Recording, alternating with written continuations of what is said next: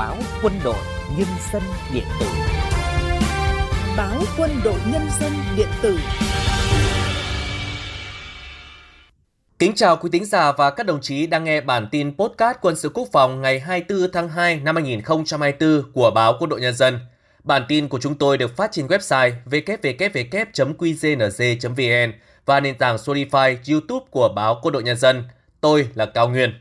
Tôi là Minh Anh. Bản tin hôm nay ngày 24 tháng 2 sẽ có những nội dung chính sau đây. Thanh niên các địa phương trên cả nước sẵn sàng lên đường nhập ngũ năm 2024. Học viện Hải quân đẩy mạnh giáo dục truyền thống cho học viên khóa 68.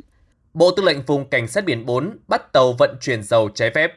Hệ thống phòng thủ tên lửa Aero 3 của Israel đánh chặn thành công tên lửa đạn đạo của Houthi. Sau đây là nội dung chi tiết. Từ ngày 20 đến ngày 24 tháng 2, Học viện Hải quân tổ chức lớp giáo dục truyền thống, bồi dưỡng kiến thức cho học viên khóa 68, vừa kết thúc giai đoạn huấn luyện liên kết tại Trung tâm huấn luyện vùng 4 Hải quân. Trong chương trình học tập, Phòng Đào tạo đã phối hợp với Phòng Chính trị, Phòng Khoa học Quân sự, Phòng Công tác Đảng Công tác Chính trị, Khoa Lý luận Mark Lenin Tư tưởng Hồ Chí Minh, Khoa Hàng hải và Tiểu đoàn 2 tổ chức lớp học nhằm giới thiệu cho học viên hiểu biết về truyền thống của Học viện Hải quân, Quân chủng Hải quân, trang bị những kiến thức cơ bản về phương pháp học tập, chương trình đào tạo các chuyên ngành, quy chế tổ chức đào tạo, quy chế quản lý học viên và khai thác trung tâm học liệu. Đây là hoạt động thường niên có ý nghĩa thiết thực giúp các học viên khóa mới có thêm những hiểu biết về lịch sử truyền thống vẻ vang của Hải quân Nhân dân Việt Nam cũng như truyền thống của Học viện Hải quân, bồi đắp thêm niềm tin, nghị lực giúp cho học viên xác định rõ mục tiêu, lý tưởng phấn đấu để ra sức học tập và rèn luyện, góp phần xây dựng Học viện Hải quân tình gọn mạnh hiện đại, xứng đáng trở thành người sĩ quan Hải quân Nhân dân Việt Nam trong tương lai. Sáng nay, Ban chỉ đạo 515 quân khu 5 tổ chức hội nghị triển khai nhiệm vụ tìm kiếm, quy tập và xác định danh tính hài cốt liệt sĩ còn thiếu thông tin năm 2024. Hội nghị xác định các chủ trương, biện pháp đẩy nhanh tiến độ, nâng cao chất lượng, hiệu quả công tác tìm kiếm, quy tập xác định danh tính hài cốt liệt sĩ còn thiếu thông tin năm 2024, tạo bước đột phá đối với công tác quan trọng này. Các ý kiến tại hội nghị nhấn mạnh, cần tiếp tục tăng cường sự lãnh đạo, chỉ đạo của cấp ủy, chính quyền địa phương, phát huy vai trò của Ban chỉ đạo 515 các cấp, quán triệt thực hiện các văn bản chỉ thị nghị quyết hướng dẫn của trên, trực tiếp là kế hoạch tìm kiếm quy tập hải cốt liệt sĩ và xác định danh tính hải cốt liệt sĩ còn thiếu thông tin, tiến tới hoàn thành công tác giả soát, hoàn thiện hồ sơ, danh sách liệt sĩ và lập bản đồ tìm kiếm quy tập, đồng thời đẩy mạnh công tác tuyên truyền, vận động các tổ chức cá nhân cả ở trong nước và ngoài nước cung cấp thông tin về liệt sĩ, mộ liệt sĩ. Với tinh thần đấu tranh kiên quyết triệt đề, không khoan nhượng với tội phạm, vi phạm, ngày 24 tháng 2, Bộ Tư lệnh Vùng Cảnh sát Biển 4 cho biết vừa bắt giữ một tàu vận chuyển khoảng 50.000 lít dầu DO trái phép trên vùng biển Tây Nam. Cụ thể, vào lúc 4 giờ 30 phút ngày 23 tháng 2, tại khu vực biển cách Tây Tây Nam đảo Thổ Chu, tỉnh Kiên Giang, khoảng 25 hải lý, trong quá trình thực hiện nhiệm vụ trên biển, lực lượng chức năng của Bộ Tư lệnh Vùng Cảnh sát Biển 4 đã phát hiện kiểm tra tàu KG91054TS. Tại thời điểm kiểm tra, trên tàu có 5 thuyền viên do ông Nguyễn Văn Ngọc làm thuyền trưởng. Theo khai báo của các thuyền viên thì chủ tàu là bà Nguyễn Thị Tuyết Mai và cả hai đều có địa chỉ thường trú tại Vĩnh Thành Vân, Rạch Giá, Kiên Giang. Theo lời khai ban đầu của thuyền trưởng, tàu đang vận chuyển khoảng 50.000 lít dầu CO không có hóa đơn, chứng từ, chứng minh nguồn gốc hợp pháp. Lực lượng chức năng của Bộ Tư lệnh Vùng Cảnh sát Biển 4 đã tiến hành lập biên bản niêm phong hàng hóa vi phạm, sau đó dẫn giải phương tiện về cảng Hải đội 422 tại thành phố Phú Quốc, tỉnh Kiên Giang để tiếp tục điều tra, xử lý theo đúng quy định của pháp luật. Những ngày này, các địa phương trên cả nước đang nỗ lực hoàn tất công tác chuẩn bị, bảo đảm giao nhận quân năm 2024, động viên thanh niên hăng hái lên đường nhập ngũ. Tại tỉnh Phú Thọ, tính đến thời điểm hiện tại, các huyện thành thị của tỉnh đang tích cực chuẩn bị mọi mặt cho buổi lễ giao nhận quân, trang trí khánh tiết, chuẩn bị sân bãi và các điều kiện khác hết sức chú đáo. Cùng với đó, các địa phương tổ chức giao lưu văn hóa văn nghệ, tạo khí thế cho ngày hội tổng quân. Phối hợp với các đơn vị nhận quân tổ chức sắp xếp đội hình giao quân, xe đón chiến sĩ mới theo từng đơn vị đảm bảo khoa học, ra soát lại toàn bộ hồ sơ để chuẩn bị bàn giao đầy đủ cho các đơn vị nhận quân.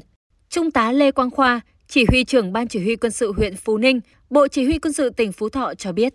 Là chúng tôi đã tham mưu cho cấp ủy chính quyền địa phương chỉ đạo các cơ quan ban ngành của huyện, các cơ quan ban ngành của xã và khu dân cư có công dân lên đường nhập ngũ đến kịp thời thăm hỏi, tặng quà, động viên tân binh lên đường nhập ngũ tạo không khí vui tươi phấn khởi. Đồng thời phối hợp chặt chẽ với các cơ quan ban ngành đoàn thể của huyện tổ chức cái đêm giao lưu văn hóa văn nghệ tiễn đưa tân binh lên đường nhập ngũ tạo không khí phấn khởi vui tươi để tân ờ, binh yên tâm lên đường nhập ngũ. Hiện nay, tại tỉnh Bình Thuận, mọi công tác chuẩn bị bảo đảm giao nhận quân năm 2024, động viên thanh niên hăng hái lên đường nhập ngũ cũng đang được tiến hành. Đại tá Ngô Minh Lực, chính ủy Bộ Chỉ huy quân sự tỉnh Bình Thuận chia sẻ, Bộ Chỉ huy quân sự tỉnh đã chủ động tham mưu cho tỉnh ủy, ủy ban dân tỉnh lãnh đạo chỉ đạo các địa phương huy động cả hệ thống chính trị vào cuộc, chủ động gặp mặt, liên hoan tặng quà thanh niên tại cấp xã và chuẩn bị hội trại tòng quân cấp huyện với nhiều hoạt động ý nghĩa, tạo không khí sôi nổi trong địa phương. Qua đó 100% thanh niên phấn khởi xác định tốt nhiệm vụ, sẵn sàng lên đường nhập ngũ. Với tinh thần sung kích tình nguyện của tuổi trẻ, trong đợt tuyển quân năm 2024 này, đông đảo thanh niên của thị xã Hoàng Mai, tỉnh Nghệ An đã sẵn sàng hăng hái lên đường nhập ngũ. Hiện nay, Ban Chỉ huy quân sự thị xã và các địa phương tích cực đến từng gia đình thanh niên tuyên truyền, động viên họ hăng hái lên đường làm tròn trách nhiệm của công dân đối với đất nước, đồng thời cũng đã dành nhiều phần quà, mong các thanh niên hoàn thành xuất sắc nhiệm vụ được giao. Sáng mai ngày 25 tháng 2, thanh niên ưu tú của tỉnh Quảng Ninh sẽ khoác lên mình bộ quân phục, tự hào thực hiện trách nhiệm nghĩa vụ của tuổi trẻ trong công cuộc xây dựng và bảo vệ Tổ quốc.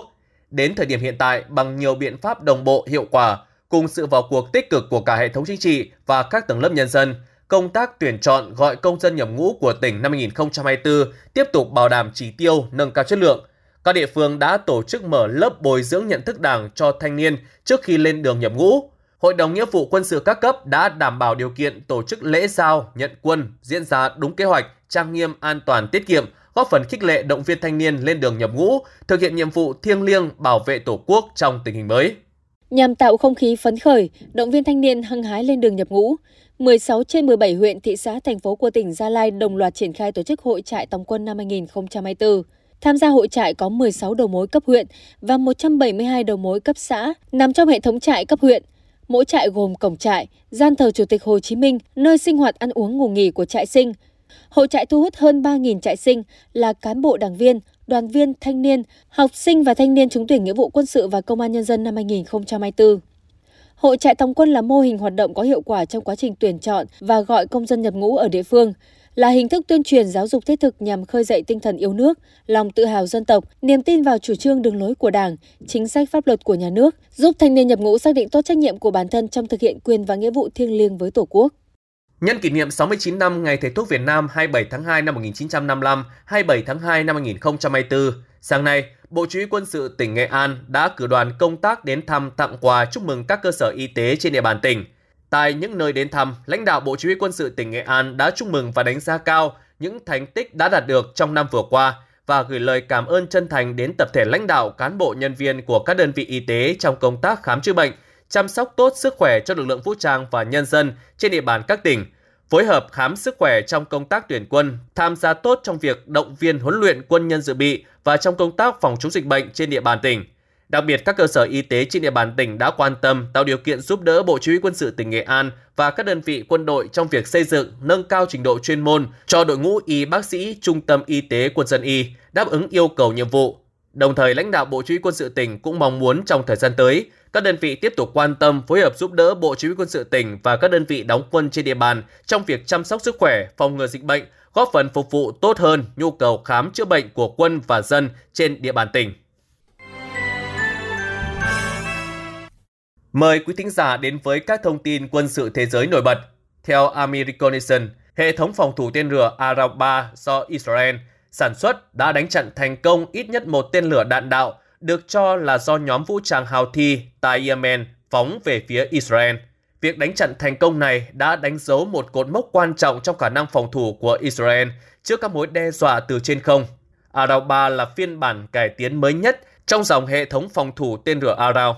Hệ thống này là sản phẩm hợp tác giữa Israel và Mỹ, được thiết kế với tính cơ động cao có khả năng đánh chặn tên lửa đạn đạo ngoại khí quyền, bao gồm tên lửa đạn đạo liên lục địa, đầu đạn hạt nhân, hóa học, sinh học hoặc tên lửa thông thường. Bên cạnh đó, Arrow 3 còn có thể phát hiện và tiêu diệt radar, cũng như vô hiệu hóa các mối đe dọa tiềm ẩn với độ chính xác và hiệu quả cao. Việc nâng cấp thành công hệ thống này đã thể hiện bước nhảy vọt đáng kể trong công nghệ phòng thủ của Israel trước các mối đe dọa tên lửa đang gia tăng.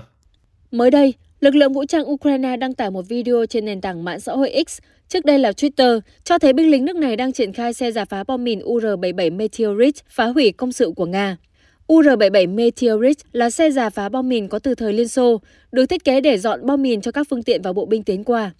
Tuy nhiên, khi vào thực chiến, UR-77 được sử dụng như một vũ khí để phá hủy những công sự kiên cố của đối phương. Vũ khí chính của UR-77 là hệ thống dây dẫn chứa thuốc nổ MDK-3. Khi khai hỏa, xe sẽ phóng dây dẫn chứa đầy thuốc nổ. Sau khi được kích nổ, lượng thuốc nổ này sẽ tạo ra sóng xung kích rất lớn, có khả năng phá hủy hoặc vô hiệu hóa tất cả những quả mìn rải trên mặt đất hoặc chôn dưới lòng đất tại khu vực có diện tích khoảng 540 m2, mở ra một lối đi an toàn có chiều rộng khoảng 6 m, dài 90 m cho binh lính và phương tiện xuyên qua bãi mìn.